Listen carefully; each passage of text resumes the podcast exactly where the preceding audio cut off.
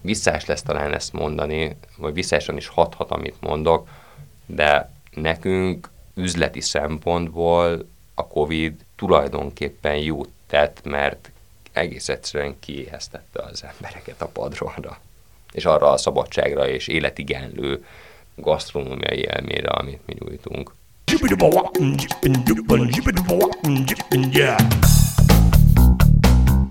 Üdvözlöm a hallgatókat, ez itt a 24.hu filéző podcastja. Én Inkei Bence vagyok, a műsorvezető társam ezúttal Polák Zsóka. Sziasztok! A vendégeink pedig ma a Padron tapaszbár részéről Beck Márton és Farkas Gábor, aki pontosan milyen minőségben is jelenthetünk be?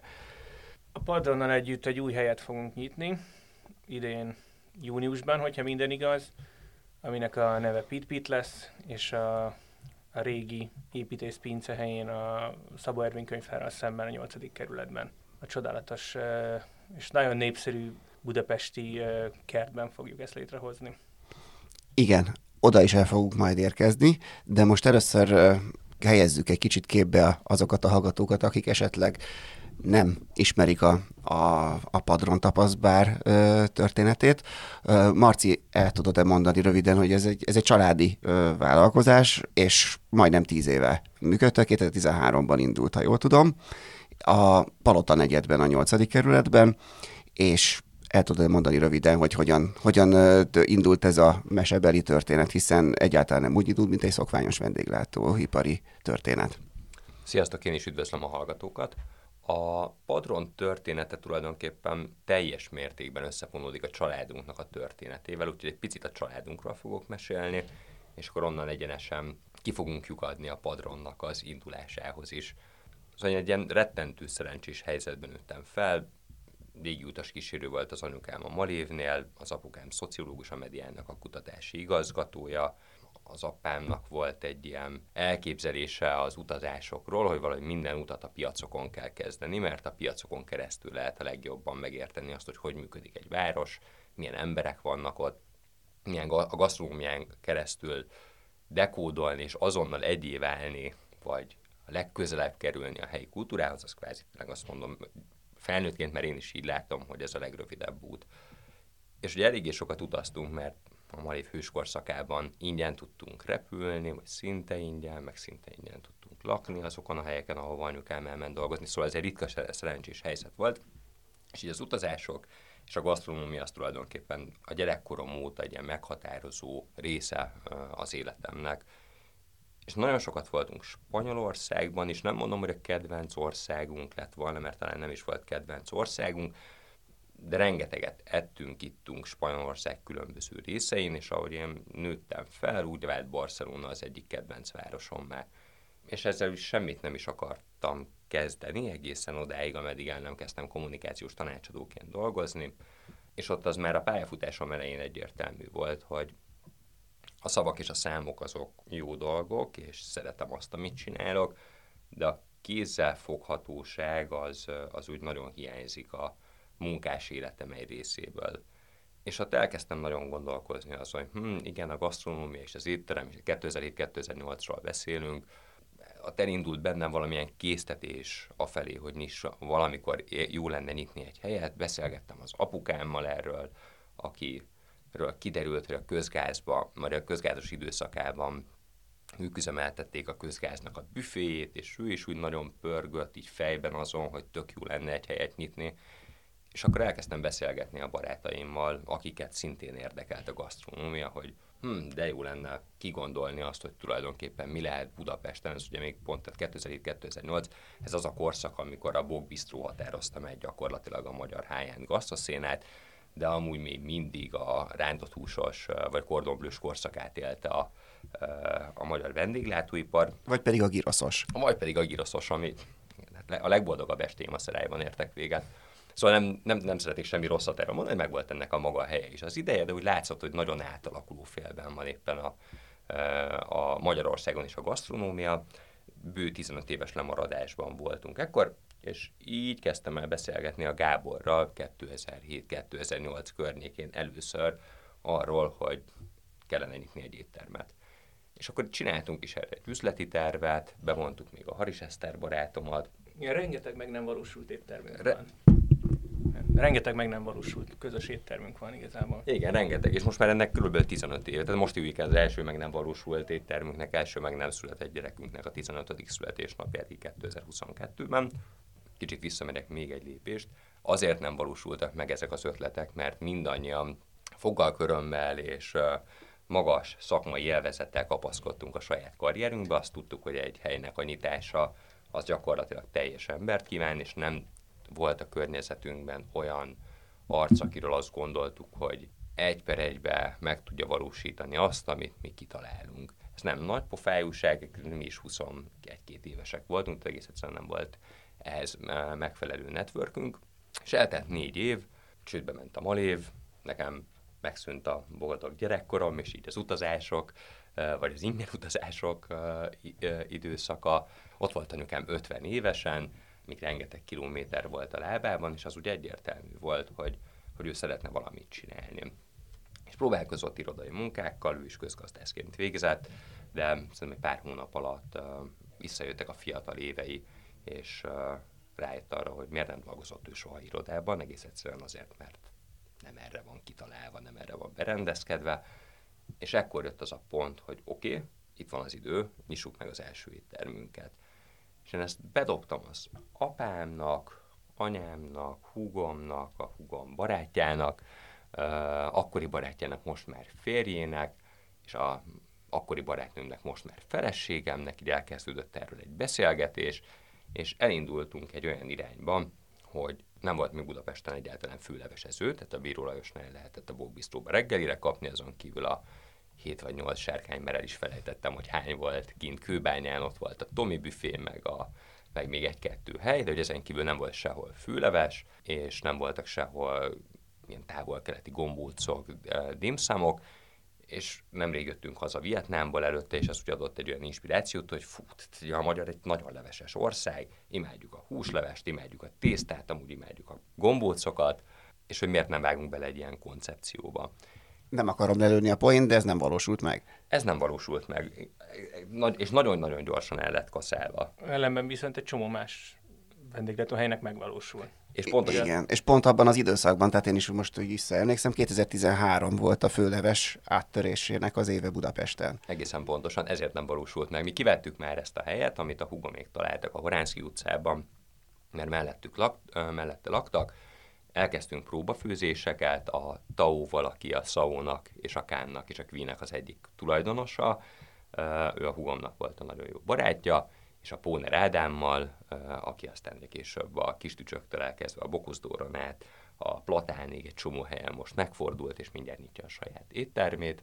Szóval egy eléggé menő krúval Volt, volt is itt vendég nálunk egyébként. és volt is, no, szuper, szuper, szuper. Szóval egy eléggé menő krúval kezdtük el a közös munkát, eltelt kettő hónap, és két hónappal később láttuk, hogy a Fánkifő megnyitotta a, a, a, a helyét a belvárosban, és azt is láttuk, hogy a Dang Moy megnyitotta az első, majd a második, majd a harmadik helyét kb. fél éven belül, és ott elmentem a Dangmolyosokkal dumálni, akkor tényleg eléggé sokat jártunk ki a piacra, imádtam a kajájukat és imádtam a boltjukat is. Megkérdeztem, hogy mégis milyen erőforrásokkal csinálják ezt, mondták, hogy 25 szakácsuk van, meg nem tudom honnan hozzák az alapanyagokat, és akkor arra jutottam, hogy a jó tábornok egyik főismérve az, hogy tudja, mikor kell visszavonulni, így azonnal rükvert vetettem az autót, és elmentem bulizni. A bulizás után hazasétáltam, és a hazasétálás közben jött egy ilyen hirtelen lámpa felkapcsolós gondolat, hogy itt vagyunk Budapesten, itt van a Patanegra, kettő, akkor már kettő helyük volt, azt hiszem mind a kettő tök jó, de hogy a gasztronómiai robbanás közepette a spanyol vendéglátás az úgy egyáltalán nincsen lefedve Budapesten, ez egy tök nagy nis, és amellett, hogy ez egy tök nagy nis, mi eléggé értjük azt, hogy hogy működik a spanyol gasztronómia szellemiségében, a spanyolok imádják a disznót, mi is imádjuk a disznót, nagyon hasonló amúgy az alapanyag használatunk, és nagyon hasonló a fűszerezésünk, tehát kevés annyira pacal imádó nép van még, mint a, mint a magyar meg a spanyol. És akkor jött haza a Heisler Oliver Spanyolországból fenn Baszföldön stázsolt egy vagy kettő évet a Mártin Bereszteginél, nekem tök jó barátom volt, úgy ez egyértelmű volt, hogy ha ő nyitott, akkor, akkor én tök szívesen dolgoznék vele. Akkor világosodott meg bennem az is, hogy az egyik legjobb családi barátunk a, nem tudom, magyar paradicsom import 5%-át fedi le, és Spanyolországból hozza a cuccokat, Barcelonából, meg Almériából, nyilván egy csomó más terméket is hoz. Tehát így hirtelen összeállt az a puzzle, és ugye helyikre kerültek a darabok, hogy vannak spanyol beszállítóink, van egy csávó, aki tökre érti a spanyol gasztronómia konyhai részét, van egy hely, ami alapvetően nagyon alkalmas arra, hogy egy tapaszbár legyen, vagyunk mi, akik, akik ezt imádják, miért nem isunk egy spanyol helyet. Csak hogy közben Gábor addigra kikerült a képből, ha jól értem. Hát a Padron az 100%-ig családi hely, és uh, én úgy tudom, hogy mi nem vagyunk rokonok. Szegről végről biztosan. De én sem tudok róla, nem végeztettük még el a géntesztet. De hogy akkor tehát ez egy családi vállalkozásként nyitott, így, egy családi étteremként. Így van, és így elindultunk úgy, hogy anyukám, apukám, húgom és a húgom férje, majd később, amikor összeházasodtunk, a feleségem is így kvázi bekerült a tulajdonosi mixbe. Alapvetően azért ez a, ez a koncepció, az receptúrák, a helynek, ez hát nehéz ezt magyarul mondani, a hangulata, az atmoszférája, hogy ez egy tapaszbár legyen, ne egy étterem, nyüzsgős legyen, kényelmetlen legyen, az emberek közel legyenek egymáshoz, legyen pult, a pultnak legyen egy kiemelt szerepe az egész vendéglátótérben, az ételek is alapvetően arra legyenek optimalizálva, hogy nagyon jól lehessen melléjük inni, hogy semmi felvágóság ne legyen benne, hanem egy ha ez a hely Spanyolországban lenne, akkor a földre lehessen, lehetne szemetelni. Tehát ebben ez az egész akkori budapesti vendéglátós szénában egy ilyen unikális pont legyen. Ez, ez, ez, ez volt az én hozzáadott értékem, ennek a meghatározása, az építészeti koncepcióba való kivitelezése és a receptúrák, az étlap kialakítása, nyilván én tökre szeretek főzni, de egyáltalán nem vagyok ebbe profi, tehát hogy ez, ez sokkal inkább a velünk együtt dolgozó embereknek a, az érdeme, és az, hogy ez a hely emberileg hogyan legyen vonzó, mi legyen a vendéglátásnak a vendéglátás része, ez meg 99,9%-ban az anyukámnak, meg az apukámnak, elsősorban az anyukámnak a, a lenyomata. És azzal kapcsolatban nem volt benned félsz, hogy azért a magyar étkezési kultúra nagyon különbözik a spanyoltól. Tehát, hogyha a magyarok beülnek egy helyre, akkor ott nagy adagokat akarnak enni, és a tapasztról szokták mondani, hogy ez egy életérzés, nem csak, nem csak egy étel típus. Ezzel kapcsolatban nem voltak félelmek? Hogy ez mennyire különbözik az Sokféle, sokféle félelem volt, ez volt az egyik félelem. Annak szerintem a korszaka, hogy ha én elmegyek enni, akkor ott nagy adag ételt kell kapnom, azt szerintem valahogy ez a, legalábbis én a mi vendégkörünkön azt láttam, hogy ez a társadalmi percepció, ez, ez éppen akkor kezdett el erősen megváltozni. Nyilván hozzánk alapvetően budapesti vagy városi, alapvetően világlátott emberek jöttek, mert ugye, aki ismeri a Horánszki utcát, ez ben van a Palota negyedben, a 8. kerületben, egy tök jó utca, nem lehet oda jutni igazából. Autóval nem nagyon nehéz leparkol, tehát hogy hozzánk, hogy túra eljönni, nagyon kevés belső ember van, és azt gondolom, hogy a padron ajánlata az azoknak volt vonzó az indulásunkkor, akik voltak már Spanyolországban. Akik voltak Spanyolországban, azok értik azt, hogy mit jelent a tapaszozás, vagy jobban értik, hogy mit jelent a tapaszozás.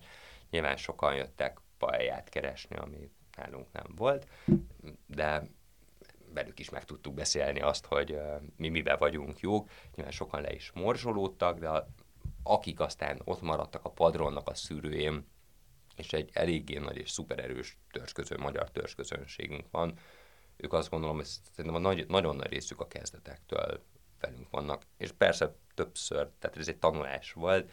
A másik nagy félelem az volt, hogy, hogy mi nem vagyunk vendéglátósok, nem tudjuk, hogy hogyan működik a vendéglátóipar. Igazából van azt gondoljuk, hogy értjük a világot, értjük ebben a vendéglátás helyét, de mint üzlet, a szaktudás, a szaktudás abszolút nem volt meg emögött. És emiatt az elején, amikor kaptuk például ezeket a, kaptunk több olyan kritikát, hogy drága, kicsi, hm, az úgy nyilván egy picit elbizonytalanított minket, de aztán valahogy, valahogy folyton tele voltunk, és, és az egy jó jel volt. De ha már erről beszélünk, hogy drága azért az tény, hogy Magyarországon, és most nem csak tényleg, hogy hiszen azóta az elmúlt években azért több ö, tapasztaló is, is, is nyílt Budapesten, de itt valóban azért kicsit más jellegű, tehát árban más, más, más mint mondjuk a Spanyolországban, ahol ugye gyakorlatilag a sarki kocsmában is oda leteszik eléd az olajbogyót, meg a különféle ö, kisebb falatokat, hogy ez, ez, ez, nem, ez nem okozott te problémát, hogy itt azért mégiscsak egy más, más kategóriát úgy érted, hogy, Tehát igen, itt, hogy itt, luxus itthon, picit inkább, inkább, igen, igen, igen. Én azt gondolom, hogy, a, hogy az elmúlt pár évben talán négy-öt évben ez a, ez a kisadag kontra nagyadag, ez, ez igazából már így mondjuk úgy, hogy demokratizálódik ez, a, ez az egész. Most gondoljunk arra, hogy a, a mezzékkel, vagy a, vagy a nagyon sok távol-keleti helyen, ahol, a, ahol automatikusan a, a, meg az osztozása az alapműködés. Én azt gondolom, hogy ezzel, ezzel már az, hogy, hogy mi drága és, és, és mi nem annyira drága, ez így már egyrészt relativizálódik. Másrésztről pedig itt egy árérték szempontjából érdemes szerintem vizsgálni, hogy a, hogy a tapasztalásnak önmagában hang, hangulatában, meg élményben van, a, van akkora hozzáadott értéke, amit, amit Magyarországon valószínűleg érdemes, érdemes kifizetni. Tény is való, hogy, hogy mondjuk Spanyolországban lemenni a salokra, az, az sokkal izgibb dolog, mint, mint mondjuk Magyarországon lemenni a, a sarokra. Bár ez lehet, hogy változik. Én ez annyit tennék még hozzá, hogy a, ha vásárló paritást nézünk, akkor nyilván a spanyolok jobb helyzetben vannak, mert magasabbak az átlagbérek, többet ér a pénzük, főleg most ilyen 380-as euró árfolyamnál, nyilván meg kifizethetőbb, megfizethetőbb nekik leugrani a sarokra.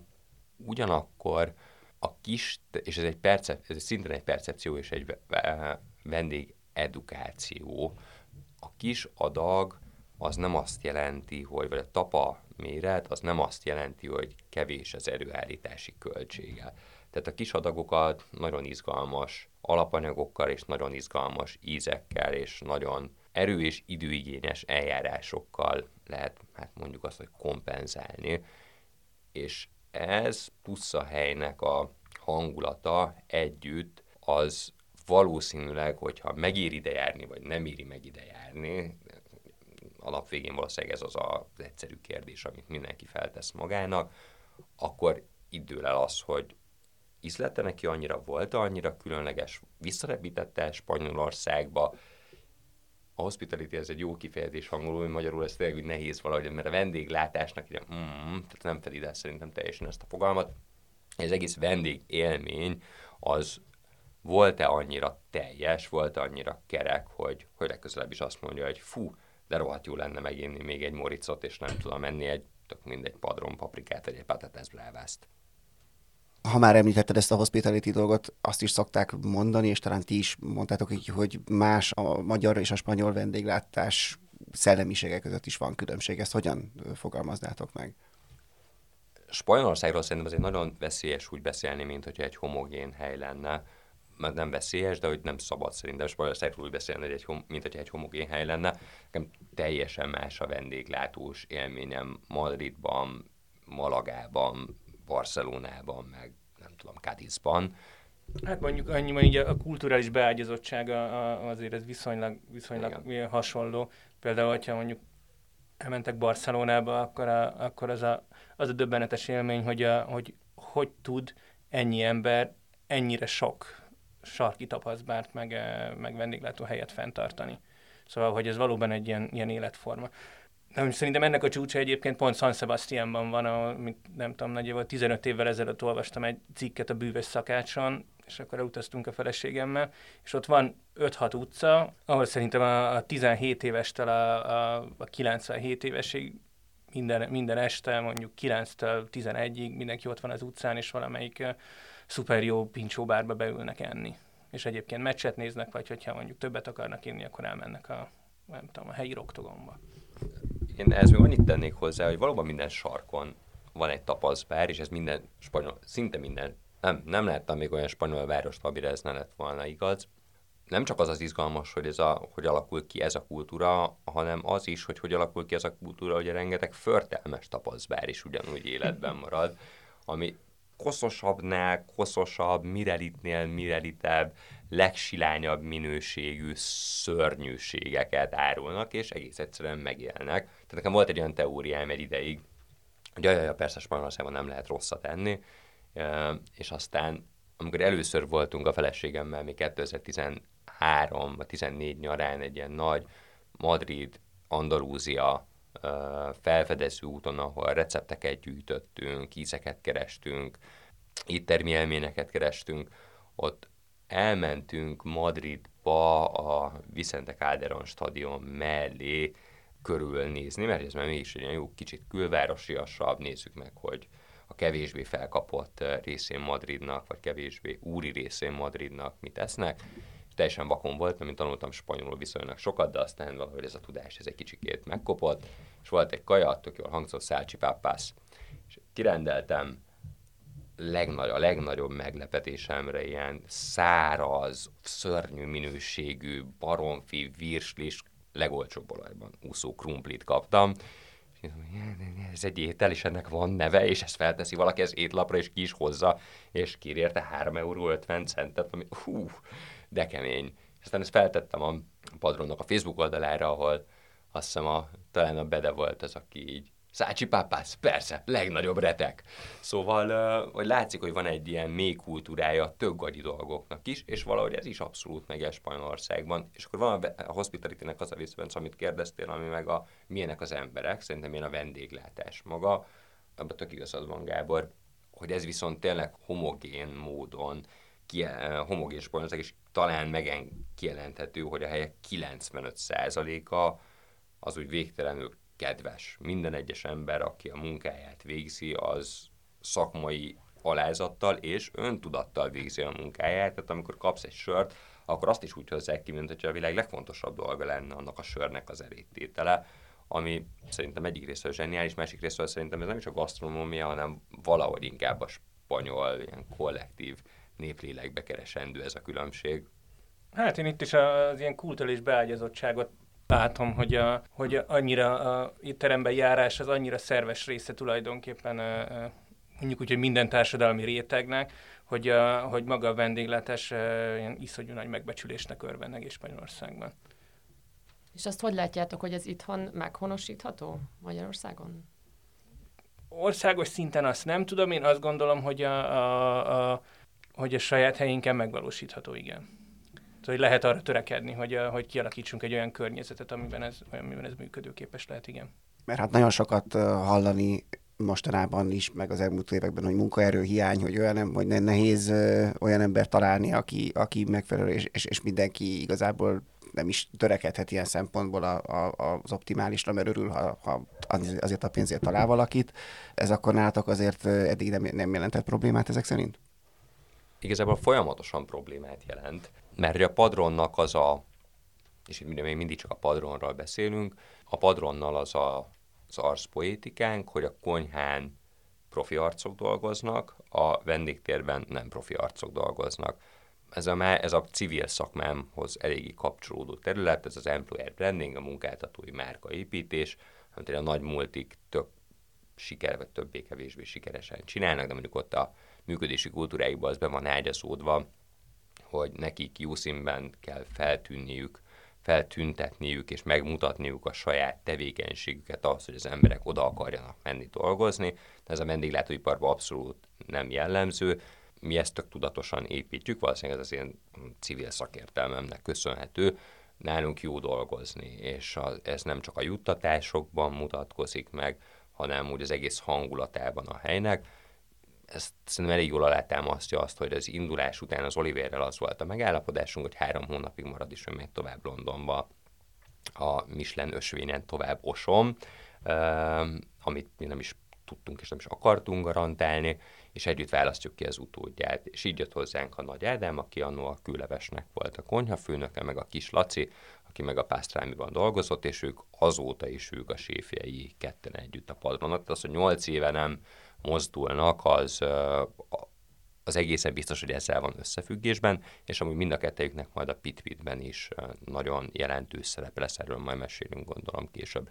Kint pedig a vendégtérben civilek dolgoznak, és a civil alatt itt azt értem, hogy momés, képzős, pszichológia hallgató 95%-ban, alsós iskolai, a virányosban alsósokat tanító tanárnéni, aki egy 30 éves tanárnéni, mindig vicces ezt így mondani. Szóval egy ilyen egészen heterogén, teljesen más mindsettel rendelkező csapat, aki nálunk dolgozik, és ez egyik része szuper, mert, mert az látszik, hogy ez a munka, ez nekik is egy ilyen plusz kiteljesedés, pont olyan, mint nekem, nagyon jól tudunk emiatt egymásra rezonálni. A másik oldalról meg egy tök nagy nehézség is, mert ilyen embereket vadászni, tehát itt egy ilyen kölcsönös szív, minden, mindannyian szívességet teszünk a másiknak, mindenkik azért, hogy ilyen jó körülmények között dolgozhatnak velünk egy olyan munkát, amit szeretnek, ők pedig nekünk, hogy a munkájuk, vagy az életük mellett így nálunk vannak. Itt azért megemlítenénk, hogy éppen csapatot építünk, és hogyha valaki szeretne jelentkezni hozzánk, akkor bátran tegye meg. Mondtátok a minőségi alapanyagokat, ezeket honnan szerzitek be Spanyolországból, vagy gondolom nem lehet minden sarki piacon felelni őket?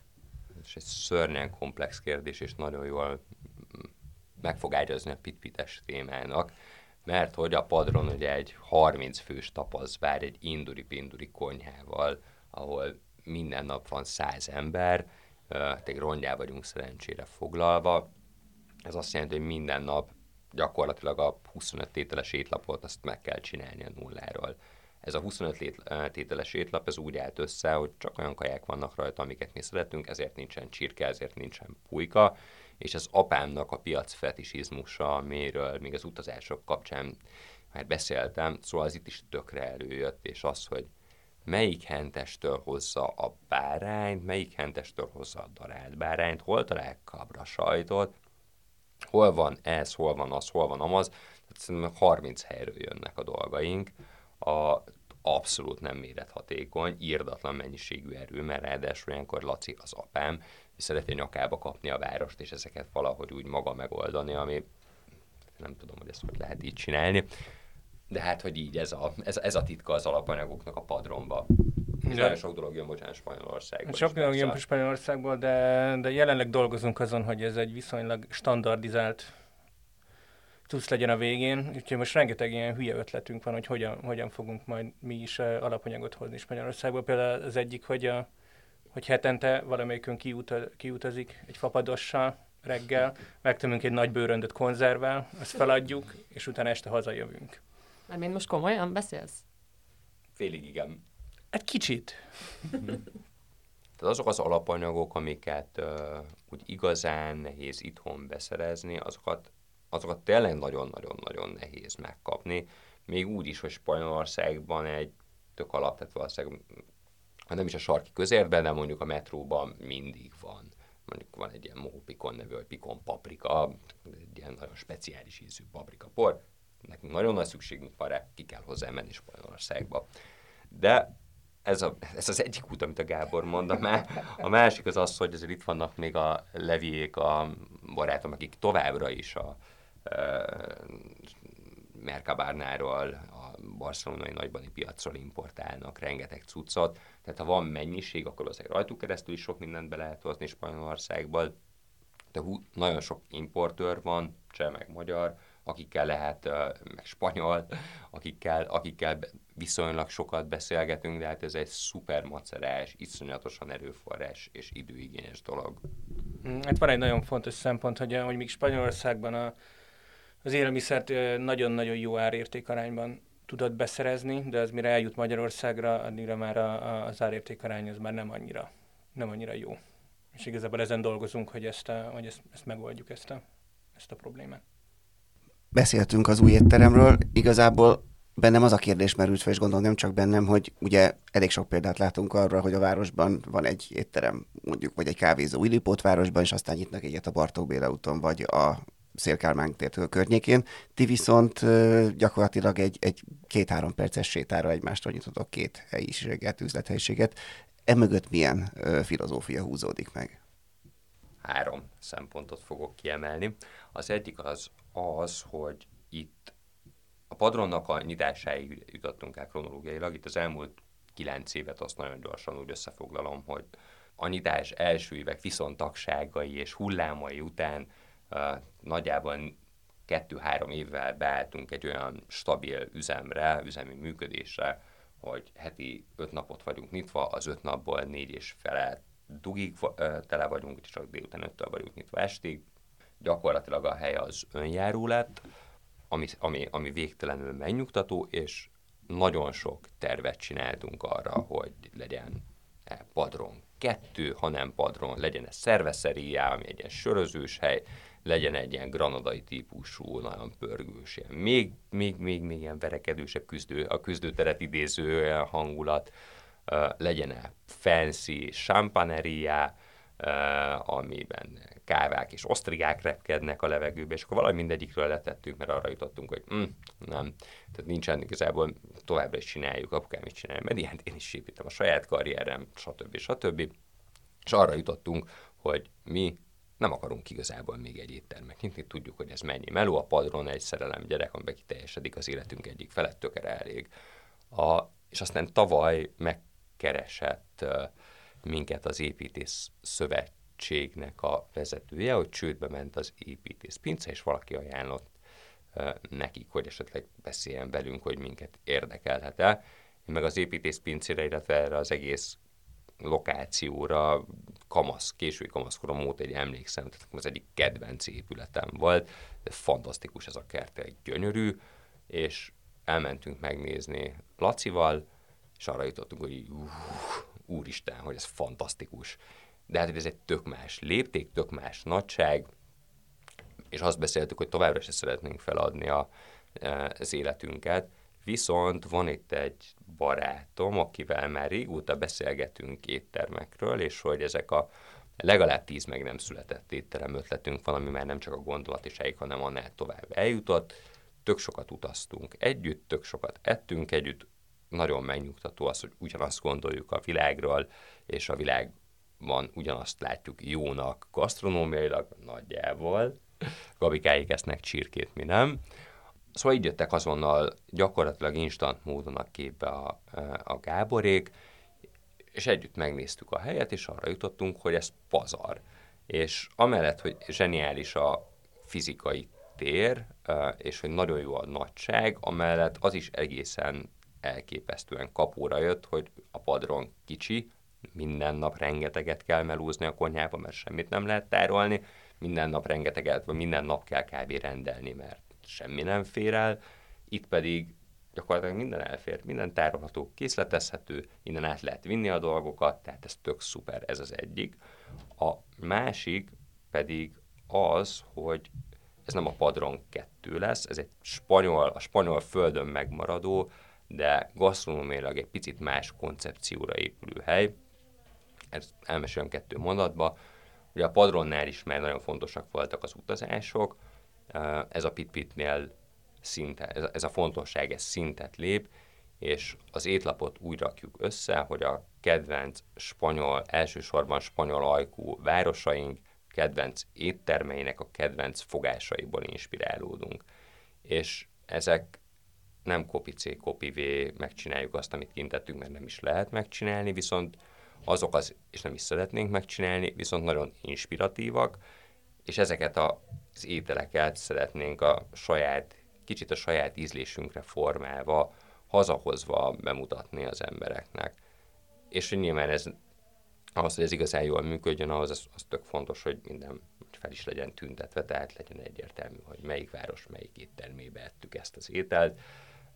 Erre fog épülni a design is, erre fog épülni minden, és erre épült az a legutóbbi közös utunk, a, mi, a, amikor a szakácsainkat, uh, illetve a teljes konyhai csapatot uh, kivittük Barcelonába és, uh, és Madridba, és végigettük. Ez a, mondjuk a listán csúcsán szereplő kedvenc éttermeinknek a kedvenc fogásait, és akkor itt is visszacsatolok egy picit, hogy nyilván ez employer branding, az jó, hogy, hogy ezt meg tudjuk engedni, és ez jó nekik is, hogy el tudnak velünk így jönni és így mentünk el már ezzel a szemüveggel a fejünkön mentünk el a Gáborékkal Malagába is, ahol úgy szintén azért uh, a malagai piac. Szóval van, volt jó pár olyan inspirációs forrás, amit egy az egybe haza fogunk hozni, és a harmadik a hely mellett szóló érv az pedig az, hogy Spanyolországban szerintem ennek valahogy végtelenül nagy kultúrája van, hogy egymással szemben nyitnak ugyanolyan helyek, vagy egy picit más helyek. Mi ráadásul nem is vagyunk ugyanolyanok, tehát azt gondolom, hogy úgy szépen meg fog férni egymás mellett a, a, a kettő hely, és igazából itt szerintem nyugodtan mondhatjuk azt, hogy a, ugye ott van nem messze a Kávinon a Patanegra, meg ott van az egyetemtér környékén a Pincsó, Szó, a Vasmanci is ott van szerintem. A Vasmanci is ott van, igen, a Vas utcában. Abszolút, tehát olyan, mint hogyha egy ilyen Little Spain eh, kezdene ott kinőni a földből, még akkor is, ha történelmileg szerintem semmi köze nincsen Spanyolországhoz. Publikus, hogy mikor nyitok? Elvileg június 7-én. Ez a soft launch. Soft launch. A... De azért erre még nem vernék, nem vennék teljesen mérget, de, de nagyon igyekszünk, hogy odaérjünk. Igen, ezt mi semmilyen nyilvános felületen nem mondtuk ezt a dátumot, talán csak magunknak. Hát itt kettő dolgom múlik minden, az egyik az építőipar, a másik pedig az emberek toborzása. Ez 2022 áprilisában, májusában valószínűleg a kettő legnagyobb bizonytalansági faktorral játszó valami. Azt Kérdez. megkérdezném, hogyha már említettétek ezeket a helyeket, hogy azért van még ezen kívül is még egy-kettő hely, bár nem tudom, a Boncsó az már talán nincsen. Az de, van, van. van még? Na, akkor az... Eladták, de új Igen, tehát akkor az, az is van még, illetve van még a, a Ménesi úton a Lanube. Lanube, igen. Tehát vannak ezek, van, van pár hely, van pár ilyen uh, tapaszbár Budapesten, van köztetek bármi együttműködés, vagy akár rivalizáció, vagy bármi, vagy, vagy csak tudomást vesztek egymásról, vagy akár még jó is az üzletnek, ha még jobban megismertetik a közönséggel ezt a étteremformát. Hát én a padron oldalára nem tudok mondani semmit, de én azt gondolom, hogy, a, hogy minél több tapaszbár van Budapesten, vagy nem is feltétlenül tapaszbár, hanem, a, hanem hasonló szemléletű hely, ami, ami igazából a, a, az ételt és az italt és a, és a, szociális együttlétet azt így e, ilyen egylényegűnek kezeli. Azt, én azt gondolom, hogy ez an, így társadalmi szempontból annál jobb, illetve a vendéglátásnak is annál, annál jobb. Tehát, hogy ez a klasszikus leülünk, megvacsorázunk, és utána elmegyünk haza, az, annál sokkal jobb, hogyha nem megyünk haza. Nem vendéglátós szemmel nézem én se ezt a piacot, hanem inkább így végfelhasználóként, mert valahogy az közelebb is áll hozzám. Szerintem minél több olyan hely van, ami segít valóban igen megalapozni ezt a kultúrát, vagy egyre közelebb hozni ezt a kultúrát, az annál jobb az a városnak, és itt én nagyon hiszek a piacnak a szabad tisztító mechanizmusában, tehát egyszer csak túl sok hely lesz, akkor ez majd, akkor majd nem fognak oda menni az emberek, vagy a rosszabbakban nem mennek az emberek, az, hogy melyik a rosszabb, azt is a piac dönti el alapvetően. Szerintem ez tök jól kibalanszírozza önmagát. Én mindegyik általat felsorolt helyen sokszor voltam, tökre szeretem őket. Régebben szorosabb volt az együttműködésünk, egy, nem, ezt sem nevezném együttműködésnek, szorosabb volt a kapcsolatunk mert voltak olyan spanyol nagykövetségi események, ahol közösen találkoztunk. Én a nyitás környékén dumáltam a szilveszterékkel is, úgy megkerestem őket, amikor nyílt a padron, nem akartam front, eleve nem akartam frontokat nyitni, ugyanez volt a boncsóval. A szilveszterék a patanágra.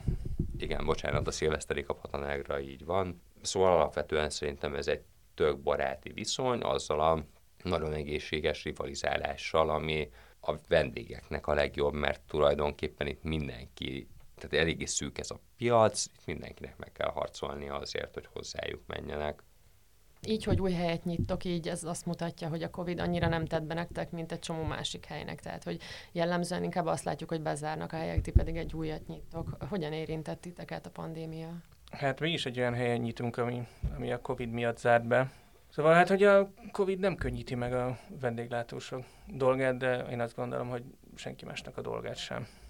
Tulajdonképpen na- nagyon sok okosságot nem tudunk mondani, hiszünk abban, hogy, a, hogy Covid után is lesz vendéglátás, és működni fog. A padronos alapokhoz az, itt visszatérek, tehát ez nekünk egy nagy kérdés volt, hogy mi próbálkoztunk a házhoz szállítással, amiről azt gondoltuk, hogy az elején úgy indultunk el, hogy azért nem csinálunk klasszik házhoz mert annyit romlik az ételnek a minőség a házhoz szállítás alatt, hogy aki arra emlékszik, hogy milyen volt a padromba, az annak egy rossz élmény lesz, emiatt kifejlesztettünk egy olyan csomagot, ami ez a 95%-ig kész, étel, otthon magadnak kell befejezni, és tök szuper visszaadja, ízelménybe visszaadja azt, amit a padron tud. De ez volumenében nem tudta azt produkálni, ami miatt ezt megéri csinálni, mert ezt ki lehet azt hiszem mondani, mint mindenki, aki kaját rendel, az azért rendel kaját, mert nem akar ezzel vesződni, tehát az emberek lusták közéjük tartozom én is, hogy ez egy tök jó koncepció, de, de nem fog eltartani egy éttermet, átálltunk a Voltra. De ezzel nem akartatok megpróbálkozni, hogy kimentek helyszínre? Nem, ezt a, ezzel nem akartunk meg, ezzel, ezzel nem akartunk megpróbálkozni. Átálltunk a Voltra, volt jól működött egy ideig, de arra jutottunk, hogy mi nem egy, nem egy ilyen típusú hely vagyunk, ez segített amúgy abban, hogy, hogy ne kelljen bezárni, vagy ne kelljen elküldeni senkit, és a kinyitás után gyakorlatilag nulla marketinggel, itt a nulla marketing alatt azt értem, hogy kitettem egy Facebook posztot arról, hogy nyitva vagyunk, így onnantól kezdve tömegével özönlöttek az emberek, és itt a tömeg, tehát nyilván ezt érdemes keretezni, a tömeg itt 30, 50, 60, 70, 80 embereket jelentett. Kis hely vagyunk, nem, nem nehéz megtölteni, de nagyon jó volt azt látni, hogy, hogy a padron az tényleg azt hiszem egy, egy love brandé vált, és a közönségünk az egész egyszerűen ki volt hegyezve arra, hogy azonnal jöjjenek, és amikor ez, ezt a kiéhezettséget és kihegyezettséget szerintem nagyon jól mutatja, hogy a Pit-Pitről most kommunikáltunk először nyilvánosan, én mindent elkövettem, hogy egy szörnyű képet tegyek fel a padronnak a Facebook oldalára. Tehát amúgy sem fotózom különösen jól, de itt nagy erőfeszítést tettem azért, hogy felismerhetetlenül béna legyen, és egy ilyen kedves tízernek szántam, amire jött 900 like és 60 komment, és kitalálták az emberek, és nagyon ugye érződik, hogy elkezdtek nagyon figyelni arra, hogy hú, hogy ez mi lesz. Visszás lesz talán ezt mondani, vagy visszásan is hathat, amit mondok, de nekünk üzleti szempontból a Covid tulajdonképpen jót tett, mert egész egyszerűen kiéheztette az embereket a padronra és arra a szabadságra és életigenlő gasztronómiai élményre, amit mi nyújtunk.